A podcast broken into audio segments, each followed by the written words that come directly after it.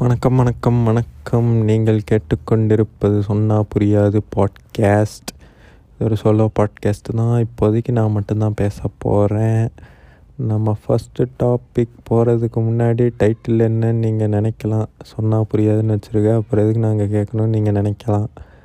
அது அதுக்காக வைக்கல. சொன்னால் புரியாதுன்னா நம்ம யூத் சொல்கிறது மற்றவங்களுக்கு புரிய மாட்டேங்குது நம்ம டீன்ஸ் சொல்கிறது யூத்து சொல்கிறது நம்ம பிரச்சனை டிப்ரெஷன் ஸ்ட்ரெஸ்ஸு இதெல்லாம் யாருக்குமே புரியாது.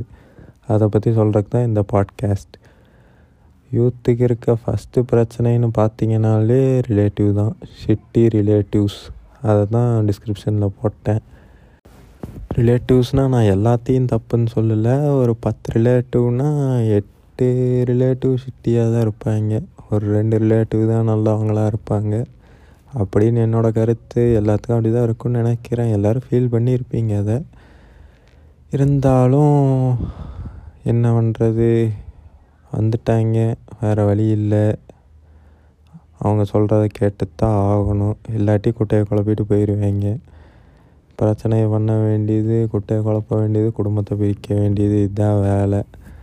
புறணி பேசுகிறது தான் ஃபஸ்ட்டு எந்த வீட்டுக்கு போனாலும் என் பையன் அங்கே இருக்கான் உன் பெண் இங்கே இருக்கா நீ என்ன பண்ணுற எப்படி இருக்க இதே தான் கேட்குறது இந்த எப்படி இருக்க அதுதான் ஸ்டார்டிங் வேர்டே அதில் தான் எல்லோரும் மாட்டுறது எப்படி இருக்கன்னு பேச வேண்டியது அப்புறம் அப்படியே எல்லாத்தையும் லைன் பை லைன் பிடிச்சி வந்துட வேண்டியது.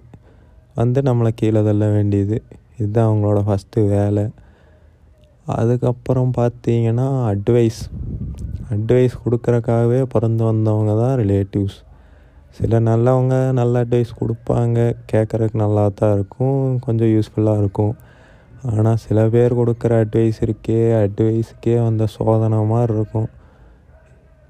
நம்மளை பிரித்து மேயறக்குன்னே வருவாங்க. அட்வைஸை போட வேண்டியது. எதையவே நம்ம திரும்பி அவங்ககிட்ட சொல்லியிருந்தோம்னா சின்ன வயசில் பிச்சுட்டு ஓடி இருப்பாங்க ஆனால் நம்மகிட்ட வந்து அரு அருன்னு அறுத்து தள்ள வேண்டியது நம்மளும் வேறு வழி இல்லாமல் கேட்கணும்.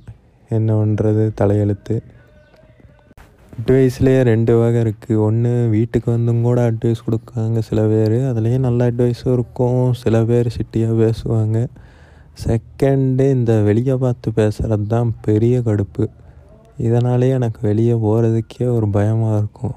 அதுவும் இந்த கல்யாண வீடு ரிசப்ஷன் கோயில் வேறு என்ன இடத்துக்கெல்லாம் போவோம்? பார்க்கு தேட்டர்லாம் போயிட்டோம்னா அவ்வளோதான் மாட்டியாச்சு. அங்கே வந்து பார்க்க வேண்டியது ஏதாவது ஒரு அட்வைஸை கொடுக்க வேண்டியது. இதனாலேயே எனக்கு இந்த மாதிரி இடத்துக்கெல்லாம் போகிறக்கே ஒரு பதபதைப்பாக இருக்கும். எங்கே வந்துடுவாங்களோ அந்த அட்வைஸை போட்டுருவாங்களோ? தாலி அறுத்துருவாங்களோன்ட்டு ஒரே பதபதைப்பாகவே இருக்கும். அதனாலேயே நான் அதிகமாக இந்த மாதிரி இடத்துக்கெல்லாம் போகிறதில்ல கல்யாணம் ரிசப்ஷனுக்கெல்லாம் போனால் மாட்டிடுவோம் அவ்வளோதான் அட்வைஸுக்கு அடுத்து இந்த கம்பேரிசன் தான். வந்து கம்பேர் பண்ண வேண்டியது நம்மளை எங்கேயாவது மாட்டி விட்டு அப்புறம் பிற்காலத்தில் வந்து சிரிக்க வேண்டியது.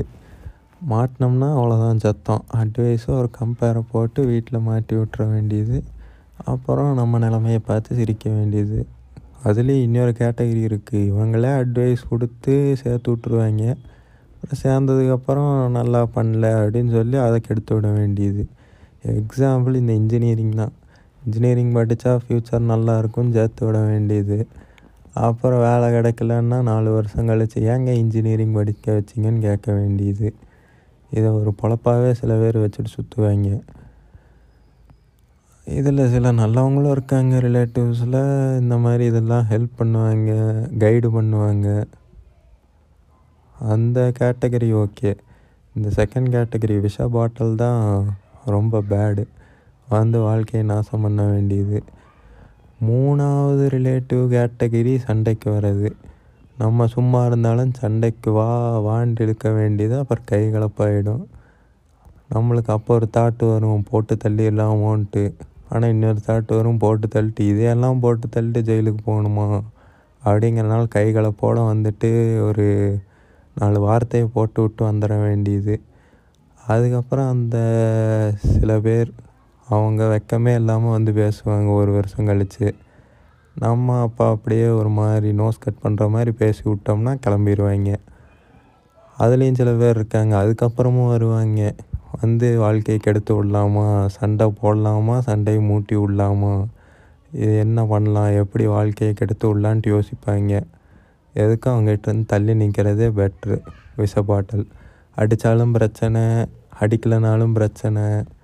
அந்த இடத்துக்கு போகாமல் இருக்கிறது தான் பெட்டர் டெசிஷன் வேறு என்ன இந்த ரிலேட்டிவ்ஸை பற்றி சொல்கிறது நல்லவங்களும் இருக்காங்க கெட்டவங்களும் இருக்காங்க. கெட்டவங்ககிட்டருந்து தள்ளி இருக்கிறது நல்லது. விஷ பாட்டில் ப்ரோ மேக்ஸ் எல்லாம் இருப்பாங்க.